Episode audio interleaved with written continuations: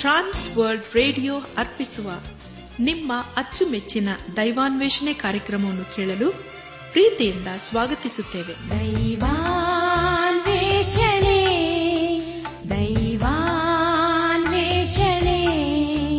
ದೈವಾನ್ವೇಷಣೆ ದೈವಾನ್ವೇಷಣೆ. ಬನ್ನಿ ಪ್ರಿಯರೇ, ದೇವರ ವಾಕ್ಯವನ್ನು ಧ್ಯಾನ ಮಾಡುವ ಮುನ್ನ ಕರ್ತನ ಸಮ್ಮುಖದಲ್ಲಿ ನಮ್ಮನ್ನು ತಗ್ಗಿಸಿಕೊಂಡು ನಮ್ಮ ಶಿರವನ್ನು ಭಾಗಿಸಿ ನಮ್ಮ ಕಣ್ಣುಗಳನ್ನು ಮುಚ್ಚಿಕೊಂಡು ದೀನತೆಯಿಂದ ಪ್ರಾರ್ಥನೆ ಮಾಡೋಣ. ಪರಿಶುದ್ಧನು ಪರಿಶುದ್ಧನು ಪರಿಶುದ್ಧನು ಆದ ನಮ್ಮ ರಕ್ಷಕನಲ್ಲಿ ತಂದೆಯಾದ ದೇವರೇ, ನಿನ್ನ ಉನ್ನತವಾದಂಥ ನಾಮವನ್ನು ಕೊಂಡಾಡಿ ಹಾಡಿ ಸ್ತುತಿಸುತ್ತೇವೆ. ಕರ್ತನೆ, ನಿನ್ನ ನಮ್ಮ ಜೀವಿತದಲ್ಲಿ ಇರುವಾತ ದೇವರು ಇಮ್ಮಾನವೀಯನಾಗಿದ್ದುಕೊಂಡು ಅನುದಿನವನ್ನು ನಮ್ಮನ್ನು ನಡೆಸ್ತಾ ಬಂದಿರುವುದಕ್ಕಾಗಿ ನಿನ್ನನ್ನು ಕೊಂಡಾಡ್ತೇವಪ್ಪ. ಕರ್ತನೆ, ಈ ದಿನ ವಿಶೇಷವಾಗಿ ಬಡವರನ್ನು, ದಿಕ್ಕಿಲ್ಲದವರನ್ನು, ಅನಾಥರನ್ನು ನಿನ್ನ ಕೃಪೆಯ ಹಸ್ತಕ್ಕೊಪ್ಪಿಸಿಕೊಡ್ತೇವಪ್ಪ. ಅವರನ್ನು ನೀನೇ ಕರುಣಿಸಿ ಅವರನ್ನು ನೀನೇ ನಡೆಸುದೇವ. ಅವರ ಜೀವಿತದಲ್ಲಿ ನಿನ್ನ ನೀತಿ ಹಸ್ತವನ್ನು ಆಧಾರವಾಗಿಟ್ಟು ಎಲ್ಲಾ ಸ್ಥಿತಿಗತಿಗಳಲ್ಲಿ ನೀನೇ ಕೈ ಹಿಡಿದು ನಡೆಸುದೇವ. ಈಗ ಕರ್ತನೆ, ನಿನ್ನ ಜೀವಗಳ ವಾಕ್ಯವನ್ನು ಧ್ಯಾನ ಮಾಡುವ ಮುನ್ನ ನಮ್ಮ ನೈಸ ಜೀವ ಯಜ್ಞವಾಗಿ ನಿನ್ನ ಹಸ್ತಕ್ಕೊಪ್ಪಿಸುತ್ತೇವೆ. ನೀನೇ ನಮ್ಮನ್ನು ನಡೆಸು. ಎಲ್ಲ ಘನ ಮಾನ ಮಹಿಮೆ ಪ್ರಭಾವಗಳು ನಿನಗೆ ಮಾತ್ರ ಸಲ್ಲಿಸುತ್ತ ನಮ್ಮ ಪ್ರಾರ್ಥನೆ ಸ್ತೋತ್ರಗಳನ್ನು ನಮ್ಮ ಒಡೆಯನು, ನಮ್ಮ ರಕ್ಷಕನು, ಲೋಕ ವಿಮೋಚಕನೂ ಆದ ಯೇಸು ಕ್ರಿಸ್ತನ ದಿವ್ಯ ನಾಮದಲ್ಲಿ ಸಮರ್ಪಿಸಿಕೊಳ್ಳುತ್ತೇವೆ ತಂದೆಯೇ, ಆಮೇನ್. ದೇವರು ಪ್ರೀತಿಸುವ ಪ್ರಿಯ ದೇವಜನರೇ, ದೇವರ ವಾಕ್ಯವನ್ನು ಧ್ಯಾನ ಮಾಡುವ ಮುನ್ನ ನಿಮ್ಮ ಸತ್ಯವೇದ ಪೆನ್ನು ಪುಸ್ತಕದೊಂದಿಗೆ ಸಿದ್ದರಾಗಿದ್ದಿರಲ್ಲವೇ? ಹಾಗಾದರೆ ಪ್ರಿಯರೇ, ಬನ್ನಿರಿ, ದೇವರ ವಾಕ್ಯವನ್ನು ಧ್ಯಾನ ಮಾಡೋಣ. ಖಂಡಿತವಾಗಿ ದೇವರು ತನ್ನ ಜೀವವುಳ್ಳ ವಾಕ್ಯಗಳ ಮೂಲಕ ನಮ್ಮ ಸಂಗಡ ಮಾತನಾಡಲಿದ್ದಾನೆ. ದೇವರ ವಾಕ್ಯವನ್ನು ಸ್ಮರಿಸುವವನು ಸುಕ್ಷೇಮವನ್ನು ಪಡೆಯುವನು, ಯೆಹೋವನಲ್ಲಿ ಭರವಸೆ ಇಡುವವನು ಭಾಗ್ಯವಂತನೆಂಬುದಾಗಿ ದೇವರ ವಾಕ್ಯ ತಿಳಿಸಿಕೊಡುತ್ತದೆ. ಆದ್ದರಿಂದ ದೇವರ ವಾಕ್ಯವನ್ನು ಭಯ ಭಕ್ತಿ ಪ್ರಾರ್ಥನಾಪೂರ್ವಕವಾಗಿ ಧ್ಯಾನ ಮಾಡುವುದಾದರೆ ಖಂಡಿತವಾಗಿ ದೇವರ ಆಶೀರ್ವಾದ ಹೊಂದಿಕೊಳ್ಳುತ್ತೇವೆ. ಕಳೆದ ಕಾರ್ಯಕ್ರಮದಲ್ಲಿ ನಾವು ಅಪೊಸ್ತಲನಾದ ಪೌಲನು ಗಲಾತ್ಯ ಸಭೆಗೆ ಬರೆದಂತಹ ಪತ್ರಿಕೆ ಮೂರನೇ ಅಧ್ಯಾಯ ಇಪ್ಪತ್ತೈದನೇ ವಚನದಿಂದ ಇಪ್ಪತ್ತೊಂಬತ್ತನೇ ವಚನದವರೆಗೆ ಧ್ಯಾನ ಮಾಡಿಕೊಂಡು ಅದರ ಮೂಲಕ ನಮ್ಮ ನಿಜ ಜೀವಿತಕ್ಕೆ ಬೇಕಾದ ಅನೇಕ ಆತ್ಮೀಕ ಪಾಠಗಳನ್ನು ಕಲಿತುಕೊಂಡು ಅನೇಕ ರೀತಿಯಲ್ಲಿ ಆಶೀರ್ವಿಸಲ್ಪಟ್ಟಿದ್ದೇವೆ. ಇದೆಲ್ಲ ದೇವರಾತ್ಮನ ಕಾರ್ಯ ಹಾಗೂ ಸಹಾಯವಾಗಿದೆ. ದೇವರಿಗೆ ಮಹಿಮೆಯುಂಟಾಗಲಿ. ಧ್ಯಾನ ಮಾಡಿದ ವಿಷಯಗಳನ್ನು ಈಗ ನೆನಪು ಮಾಡಿಕೊಂಡು ಮುಂದಿನ ಭೇದ ಭಾಗಕ್ಕೆ ಸಾಗೋಣ. ನಾವು ಯೇಸು ಕ್ರಿಸ್ತನಲ್ಲಿ ನಂಬಿಕೆ ಇಟ್ಟು ಜೀವಿಸುವಾಗ ನಾವು ದೇವರ ಮಕ್ಕಳು ಅನಿಸಿಕೊಳ್ಳುತ್ತೇವೆ. ಯೇಸು ಕ್ರಿಸ್ತನಲ್ಲಿ ಇರುವಾಗ ಯಾವ ಭೇದ ಭಾವವೂ ಇರುವುದಿಲ್ಲ. ನಾವು ಯೇಸು ಕ್ರಿಸ್ತನಲ್ಲಿದ್ದರೆ ಅಬ್ರಹಾಮನ ಸಂತತಿಯವರು, ವಾಗ್ದಾನಕ್ಕನುಸಾರವಾಗಿ ಬಾಧ್ಯರು ಆಗಿದ್ದೇವೆ ಎಂಬ ವಿಷಯಗಳ ಕುರಿತು ನಾವು ಧ್ಯಾನ ಮಾಡಿಕೊಂಡೆವು. ಧ್ಯಾನ ಮಾಡಿದಂಥ ಎಲ್ಲ ಹಂತಗಳಲ್ಲಿ ದೇವಾತಿ ದೇವನೇ ನಮ್ಮನ್ನು ನಡೆಸಿದನು. ದೇವರಿಗೆ ಮಹಿಮೆಯುಂಟಾಗಲಿ. ಇಂದು ನಾವು ಗಲಾತ್ಯದವರಿಗೆ ಬರೆದ ಪತ್ರಿಕೆ ನಾಲ್ಕನೇ ಅಧ್ಯಾಯ ಒಂದರಿಂದ ಏಳನೇ ವಚನಗಳನ್ನು ಧ್ಯಾನ ಮಾಡಿಕೊಳ್ಳೋಣ. ಈ ವಚನಗಳಲ್ಲಿ ಬರೆಯಲ್ಪಟ್ಟಿರುವಂತಹ ಮುಖ್ಯ ವಿಷಯಗಳು ಕಳೆದ ಕಾರ್ಯಕ್ರಮದಲ್ಲಿ ಧ್ಯಾನ ಮಾಡಿದಂತಹ ವಿಷಯಗಳೇ ಮುಂದುವರಿಯುತ್ತವೆ. ಪ್ರಿಯ ಬಾಂಧವರೇ, ಮುಂದೆ ನಾವು ಧ್ಯಾನ ಮಾಡುವಂತಹ ಎಲ್ಲ ಹಂತಗಳಲ್ಲಿ ದೇವರನ್ನು ಆಶ್ರಯಿಸಿಕೊಂಡು ಮುಂದೆ ಮುಂದೆ ಸಾಗೋಣ. ಗಲಾತ್ಯ ಸಭೆಗೆ ಬರೆದಿರಲ್ಪಟ್ಟಿರುವಂತಹ ನಾಲ್ಕನೇ ಅಧ್ಯಾಯವು ನಂಬಿಕೆಯ ವಿಷಯವನ್ನೇ ಎತ್ತಿ ಹಿಡಿಯುತ್ತದೆ. ಧರ್ಮಶಾಸ್ತ್ರದಿಂದ ಹೊಂದಲಾರದೆ ಇರುವಂತಹ ಸಂಗತಿಗಳನ್ನು ಯೇಸು ಕ್ರಿಸ್ತನಲ್ಲಿ ಹೊಂದಿಕೊಳ್ಳುತ್ತೇವೆ. ಈಗ ನಾವು ದೇವರ ಮಕ್ಕಳು ಅನಿಸಿಕೊಂಡಿದ್ದೇವೆ. ಯೇಸು ಕ್ರಿಸ್ತನಲ್ಲಿ ಆತ್ಮಿಕವಾಗಿ ಬೆಳೆಯುವುದಕ್ಕೆ ಈ ವಾಕ್ಯಗಳು ಸಹಾಯ ಮಾಡುತ್ತವೆ. ನಾಲ್ಕನೇ ಅಧ್ಯಾಯ ಮೊದಲನೇ ವಚನದಲ್ಲಿ ಹೀಗೆ ಓದುತ್ತೇವೆ: ಆದರೆ ನಾನು ಹೇಳುವುದೇನೆಂದರೆ, ಬಾಧ್ಯನು ತನ್ನ ಆಸ್ತಿಗೆಲ್ಲ ಧನಿಯಾಗಿದ್ದರೂ ಬಾಲಕನಾಗಿರುವ ತನಕ ದಾಸನಂತೆ ಇರುವನೇ ಹೊರತು ಬೇರೆ ಇಲ್ಲ ಎಂಬುದಾಗಿ. ಪ್ರಿಯ ಬಾನುಲಿ ಬಂಧುಗಳೇ, ಬಾಲಕ ಎಂದು ಹೇಳುವಾಗ ಗಲಾತ್ಯದವರಿಗೆ ಬರೆದ ಪತ್ರಿಕೆ ಮೂರನೇ ಅಧ್ಯಾಯ ಇಪ್ಪತ್ತಾರನೇ ವಚನದಲ್ಲಿ ಹೇಳಿದ ಬಾಲಕನಲ್ಲ.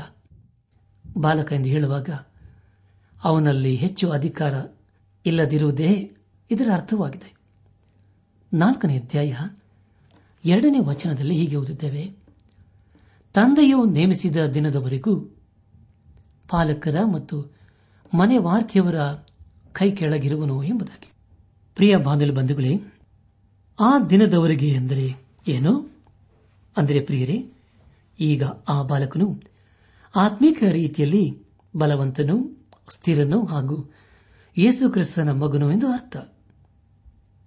ತನ್ನ ಮಗನ ಕುರಿತು ತಂದೆಯು ತೀರ್ಮಾನವನ್ನು ತೆಗೆದುಕೊಳ್ಳಲು ಸಾಧ್ಯವಿಲ್ಲ. ಸತ್ಯವೇದಲ್ಲಿ ತಪ್ಪಿಹೋದ ಮಗನ ಸಾಮ್ಯದ ಕುರಿತು ನಾವು ಕೇಳಿದೆವಲ್ಲವೇ. ಪ್ರಾರಂಭದಲ್ಲಿ ಚಿಕ್ಕ ಮಗನು ತಂದೆಗೆ ಅವಿಧೇಯನಾಗಿ ತನ್ನ ಜೀವಿತದಲ್ಲಿ ಎಲ್ಲವನ್ನು ಕಳೆದುಕೊಳ್ಳುತ್ತಾನೆ. ಅದಕ್ಕೆ ಮುಖ್ಯ ಕಾರಣ ಅವನು ತನ್ನ ತಂದೆಯ ಮಾತನ್ನು ಧಿಕ್ಕರಿಸಿದ್ದೇ ಆಗಿತ್ತು.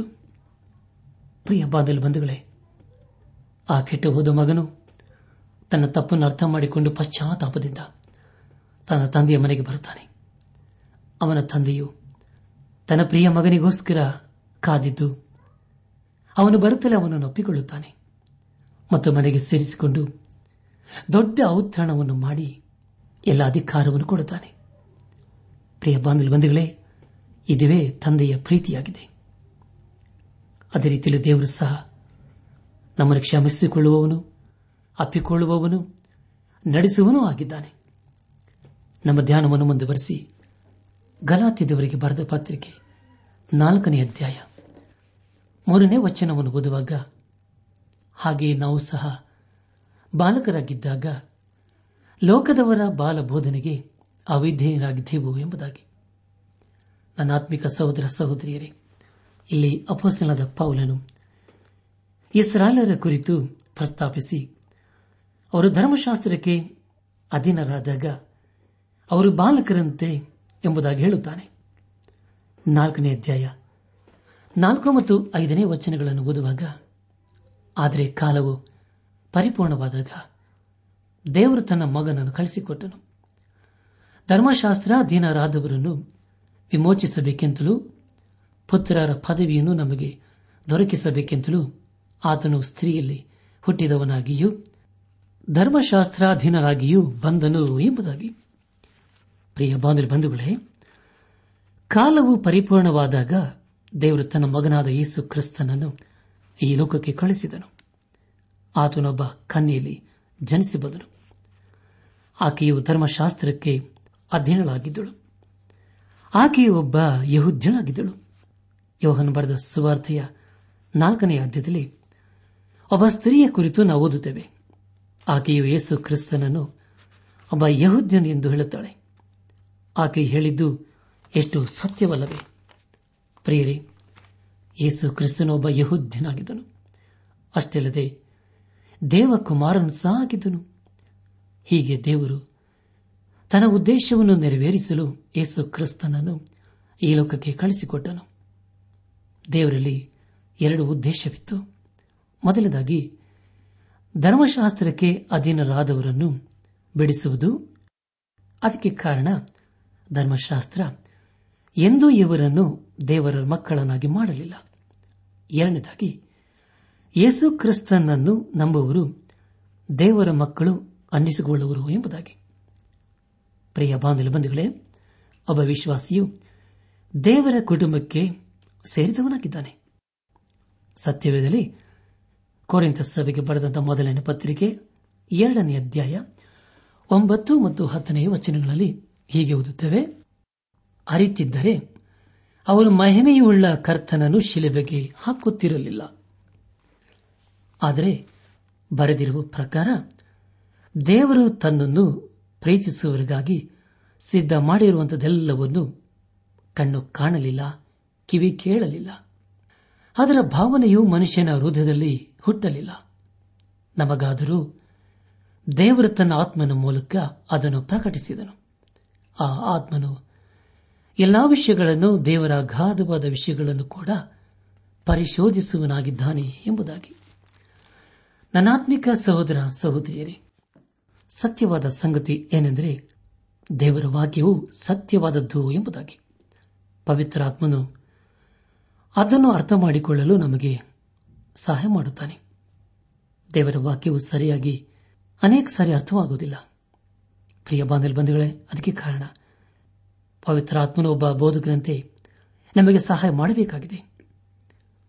ಸತ್ಯವೇದದಲ್ಲಿ ಯೆಶಾಯ ಪ್ರವಾದನೆ ಗ್ರಂಥ ಅರವತ್ತನಾಲ್ಕನೇ ಅಧ್ಯಾಯ ಆರನೇ ವಚನದಲ್ಲಿ ಹೀಗೆ ಓದುತ್ತೇವೆ: ನಾವೆಲ್ಲರೂ ಅಶುದ್ಧನಾಗಿದ್ದೇವೆ, ನಮ್ಮ ಧರ್ಮ ಕಾರ್ಯಗಳೆಲ್ಲ ಹೊಲೆಯ ಬಟ್ಟೆಯಂತಿವೆ, ನಾವೆಲ್ಲರೂ ತರಗೆಲೆಯೋಪಾದಿಯಲ್ಲಿ ಒಣಗಿ ಹೋಗಿದ್ದೇವೆ, ನಮ್ಮ ಅಪರಾಧಗಳು ಬಿರುಗಾಳಿಯ ಪ್ರಕಾರ ನಮ್ಮನ್ನು ಬಡಿದುಕೊಂಡು ಹೋಗಿವೆ ಎಂಬುದಾಗಿ. ನನ್ನ ಆತ್ಮಿಕ ಸಹೋದರ ಸಹೋದರಿಯರೇ, ಯೇಸು ಕ್ರಿಸ್ತನ ಕುರಿತು ಅರಿಯಬೇಕಾದರೆ ಪವಿತ್ರಾತ್ಮನು ಮಾತ್ರ ನಮಗೆ ಸಹಾಯ ಮಾಡಲು ಸಾಧ್ಯ. ಅದೇ ಪವಿತ್ರಾತ್ಮನು ನಿಮಗೂ ನಮಗೂ ದೇವರ ವಾಕ್ಯದ ಗೂಢಾರ್ಥಗಳನ್ನು ತಿಳಿಸಿಕೊಡುತ್ತಾನೆ. ನಮ್ಮ ಧ್ಯಾನವನ್ನು ಮುಂದುವರೆಸಿ ಗಲಾತ್ಯದವರಿಗೆ ಬರೆದ ಪತ್ರಿಕೆ ನಾಲ್ಕನೇ ಅಧ್ಯಾಯ ಆರನೇ ವಚನವನ್ನು ಓದುವಾಗ, ನೀವು ಪುತ್ರರಾಗಿರುವುದರಿಂದ ದೇವರಪ್ಪ ತಂದೆ ಎಂದು ಕೂಗುವ ತನ್ನ ಮಗನ ಆತ್ಮನನ್ನು ನಮ್ಮ ಹೃದಯಗಳಲ್ಲಿ ಕಳಿಸಿಕೊಟ್ಟನೋ ಎಂಬುದಾಗಿ. ಪ್ರಿಯ ಬಾಂಧವರೇ, ಇದು ಎಂಥ ಅದ್ಭುತವಾದಂಥ ಮಾತಲ್ಲವೇ? ಅಪೊಸ್ತಲನಾದ ಪೌಲನು ರೋಮಾಪುರ ಸಭೆಗೆ ಬರೆದಂಥ ಪತ್ರಿಕೆ ಎಂಟನೇ ಅಧ್ಯಾಯ ಹನ್ನೊಂದರಿಂದ ಹದಿನೇಳನೇ ವಚನಗಳಲ್ಲಿ ಹೀಗೆ ಓದುತ್ತೇವೆ: ಯೇಸುವನ್ನು ಸತ್ತರೊಳಗಿಂದ ಜೀವಿತನಾಗಿ ಎಬ್ಬಿಸಿದಾತನ ಆತ್ಮನು ನಿಮ್ಮಲ್ಲಿ ವಾಸವಾಗಿದ್ದರೆ, ಕ್ರಿಸ್ತ ಯೇಸುವನ್ನು ಸತ್ತವರೊಳಗಿಂದ ಎಬ್ಬಿಸಿದಾತನು ನಿಮ್ಮಲ್ಲಿ ವಾಸವಾಗಿರುವ ತನ್ನಾತ್ಮನ ಮೂಲಕ ನಿಮ್ಮ ಮರ್ತ್ಯ ದೇಹಗಳನ್ನು ಸಹ ಬದುಕಿಸುವನು. ಹೀಗಿರಲಾಗಿ ಸಹೋದರರೇ, ನಾವು ಹಂಗಿನಲ್ಲಿದ್ದೇವೆ, ಆದರೆ ಪವಿತ್ರಾತ್ಮನುಸಾರ ನಡೆಯುವ ಹಂಗಿನಲ್ಲಿದ್ದೇವೆಯೇ ಹೊರತು ಶರೀರ ಭಾವವನ್ನು ಅನುಸರಿಸಿ ಬದುಕಬೇಕೆಂಬ ಹಂಗಿನಲ್ಲಿಲ್ಲ. ನೀವು ಶರೀರ ಭಾವವನ್ನು ಅನುಸರಿಸಿ ಬದುಕಿದರೆ ಸಾಯುವುದು ನಿಶ್ಚಯ. ನೀವು ಪವಿತ್ರಾತ್ಮನಿಂದ ದೇಹದ ದುರಭ್ಯಾಸಗಳನ್ನು ನಾಶ ಮಾಡುವುದಾದರೆ ಜೀವಿಸುವಿರಿ. ಯಾರ್ಯಾರು ದೇವರ ಆತ್ಮನ್ನೇ ನಡೆಸಿಕೊಳ್ಳುತ್ತಾರೋ ಅವರು ದೇವರ ಮಕ್ಕಳು. ನೀವು ತಿರುಗಿ ಭಯದಲ್ಲಿ ಬೀಳುವ ಹಾಗೆ ದಾಸನ ಭಾವವನ್ನು ಹೊಂದಿದವರಲ್ಲ, ಮಗನ ಭಾವವನ್ನು ಹೊಂದಿದವರಾಗಿದ್ದೀರಿ. ಈ ಭಾವದಿಂದ ನಾವು ದೇವರನ್ನು ಅಪ್ಪ ತಂದೆಯೇ ಎಂದು ಕೂಗುತ್ತೇವೆ. ನಾವು ದೇವರ ಮಕ್ಕಳಾಗಿದ್ದೇವೆಂಬುದಕ್ಕೆ ಪವಿತ್ರಾತ್ಮನೇ ನಮ್ಮ ಆತ್ಮನೊಂದಿಗೆ ಸಾಕ್ಷಿ ಹೇಳುತ್ತಾನೆ. ಮಕ್ಕಳಾಗಿದ್ದರೆ ಬಾಧ್ಯರಾಗಿದ್ದೇವೆ, ದೇವರಿಗೆ ಬಾಧ್ಯರು, ಕ್ರಿಸ್ತನೊಂದಿಗೆ ಬಾಧ್ಯರು. ಹೇಗೆಂದರೆ ಕ್ರಿಸ್ತನಿಗೆ ಸಂಭವಿಸಿದ ಬಾಧೆಗಳಲ್ಲಿ ನಾವು ಪಾಲುಗಾರರಾಗುವುದಾದರೆ ಆತನ ಮಹಿಮೆಯಲ್ಲಿಯೂ ಪಾಲುಗಾರರಾಗಬೇಕು ಎಂಬುದಾಗಿ. ಪ್ರಿಯ ಬಾಂಧವರೇ, ಇದು ಎಂಥ ಅದ್ಭುತವಾದಂಥ ವಿಷಯವಲ್ಲವೇ? ನಾವು ದೇವರ ಮಕ್ಕಳಾಗಿರುವುದಾದರೆ ದೇವರ ಆತ್ಮನೇ ನಮ್ಮ ನಡೆಸುತ್ತಾನೆ.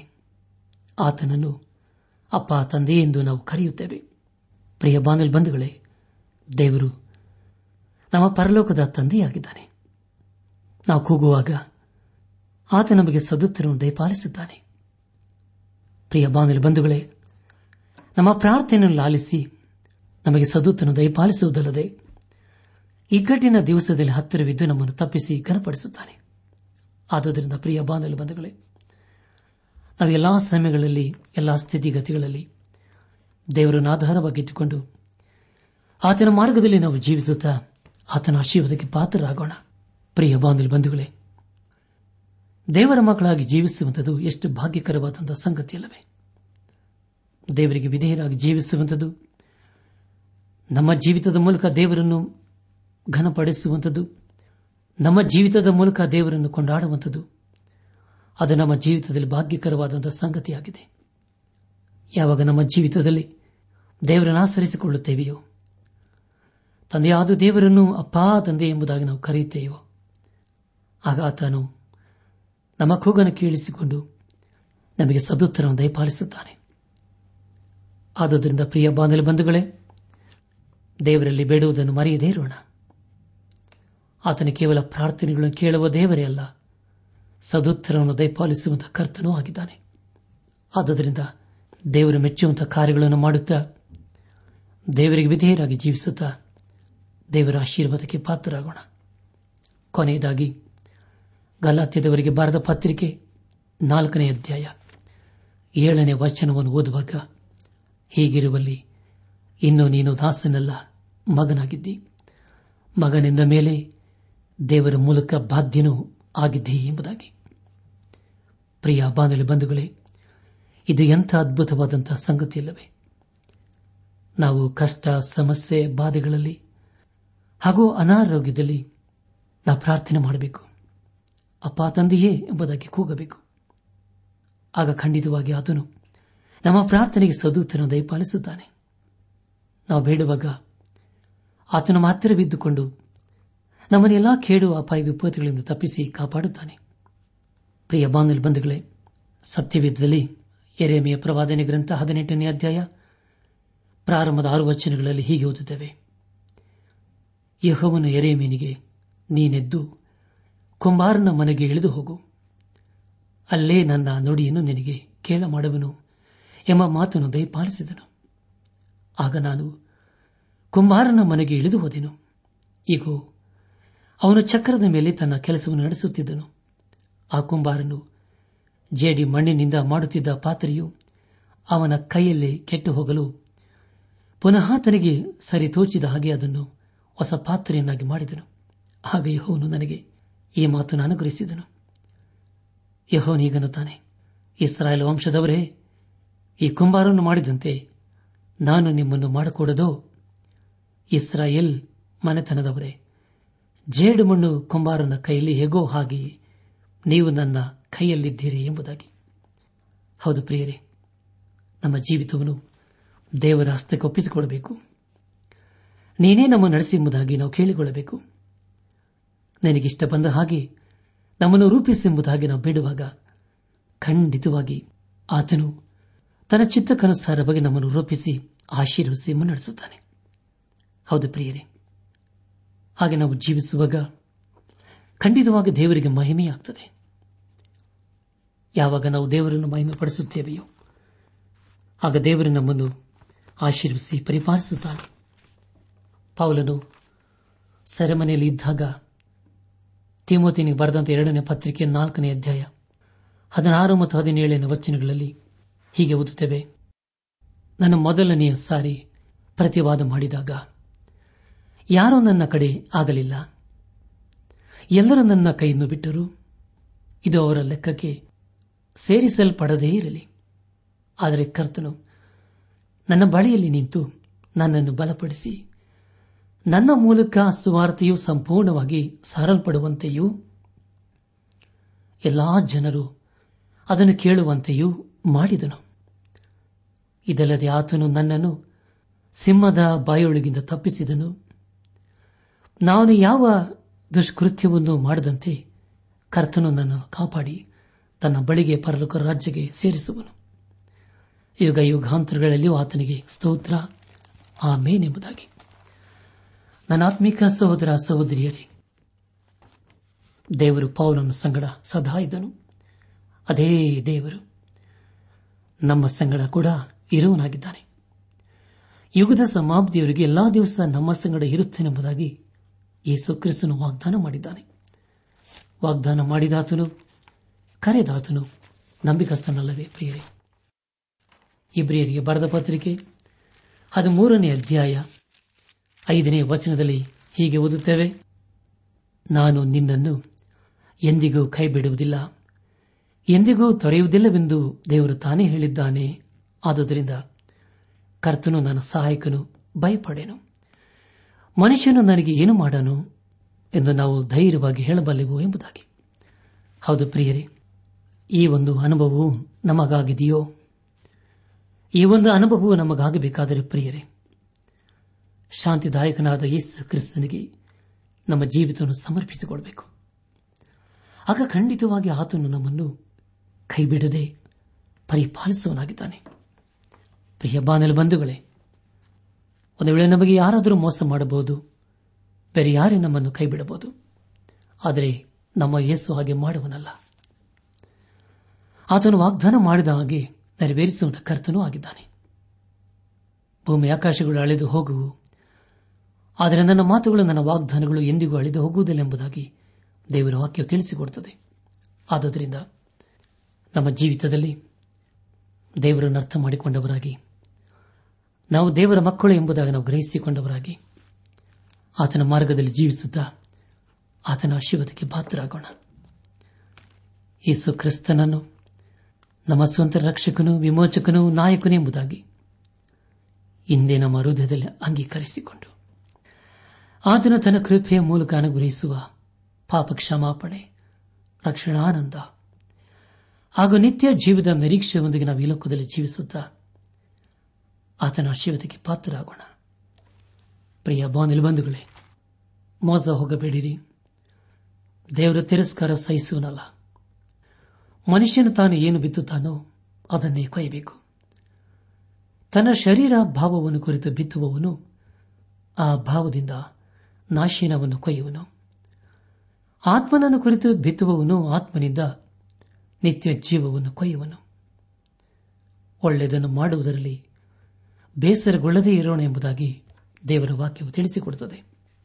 ಆದುದರಿಂದ ಪ್ರಿಯ ಬಾಂಧವ ಬಂಧುಗಳೇ, ನಮ್ಮ ಜೀವಿತದಲ್ಲಿ ದೇವರು ಮೆಚ್ಚುವಂತಹ ಕಾರ್ಯಗಳನ್ನು ಮಾಡುತ್ತಾ ಆತನ ಚಿತ್ತಕ್ಕನುಸಾರವಾಗಿ ನಾವು ಜೀವಿಸುತ್ತಾ ಆತನ ಆಶೀರ್ವಾದಕ್ಕೆ ಪಾತ್ರರಾಗೋಣ.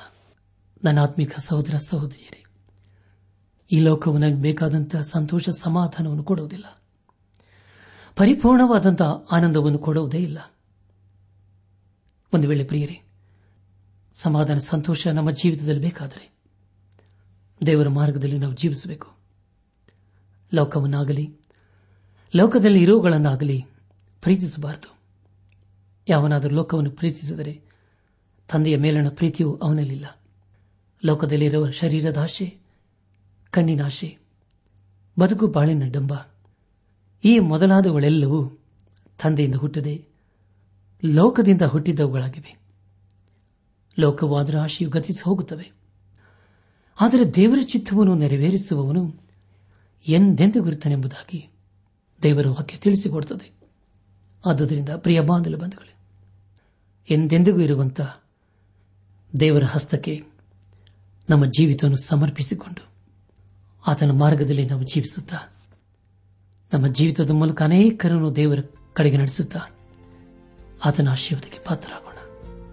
ಹಾಗಾಗುವಂತೆ ತಂದೆಯಾದ ದೇವರು ಯೇಸು ಕ್ರಿಸ್ತನ ಮೂಲಕ ನಮ್ಮೆಲ್ಲರನ್ನು ಆಶೀರ್ವದಿಸಿ ನಡೆಸಲಿ. ಯೋಗ್ಯನಲ್ಲದ ನನ್ನನ್ನು ನೀ ನಿನ್ನ ಸ್ವರೂಪದಿ ಸೃಷ್ಟಿಸಿದಿ, ನಿತ್ಯವಾಗಿ ನನ್ ಪ್ರೀತಿಸಲು ಕ್ರಿಸ್ತನ ಮೂಲಕ ರಕ್ಷಿಸಿದಿ. ನಿನ್ನನ್ನೇ ಸ್ತುತಿಸುವೆನು, ನಿನ್ನ ಕೃಪೆ ಶಾಶ್ವತವೆಂದಿಗೂ.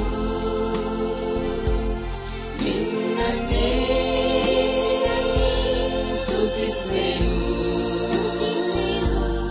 ನಿನ್ನ ಕೃಪೆ ಶಾಶ್ವತವೆಂದಿಗೂ.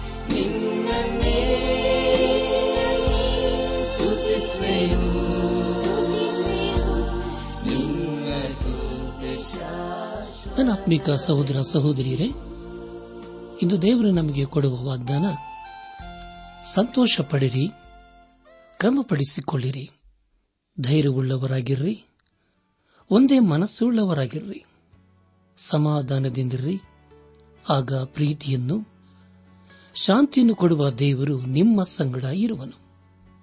ಕೊರಿಂಥ ಸಭೆಗೆ ಬರೆದ ಎರಡನೇ ಪತ್ರಿಕೆ ಹದಿಮೂರನೇ ಅಧ್ಯಾಯ ಹನ್ನೊಂದನೇ ವಚನ.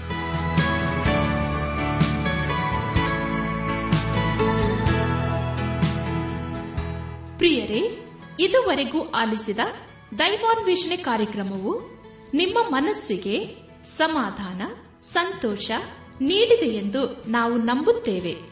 ನಮ್ಮೆಲ್ಲರ ಸೃಷ್ಟಿಕರ್ತನಾದ ಯೇಸು ನಮ್ಮೊಂದಿಗೆ ಸದಾ ಇರುವಾತನಾಗಿದ್ದಾನೆ. ನಿಮ್ಮ ಚಿಂತೆ, ದುಃಖ, ಕಾಯಿಲೆ, ಕಷ್ಟಗಳ ಪರಿಹಾರಕ್ಕಾಗಿ ಆತನ ಹೆಸರಿನಲ್ಲಿ ಪ್ರಾರ್ಥಿಸಿರಿ. ನೀವು ನಮ್ಮ ವಿಳಾಸಕ್ಕೆ ಸಂಪರ್ಕಿಸುವುದಾದರೆ ನಾವು ನಿಮಗಾಗಿ ಪ್ರಾರ್ಥಿಸುತ್ತೇವೆ ಹಾಗೂ ಉತ್ತರಿಸುತ್ತೇವೆ.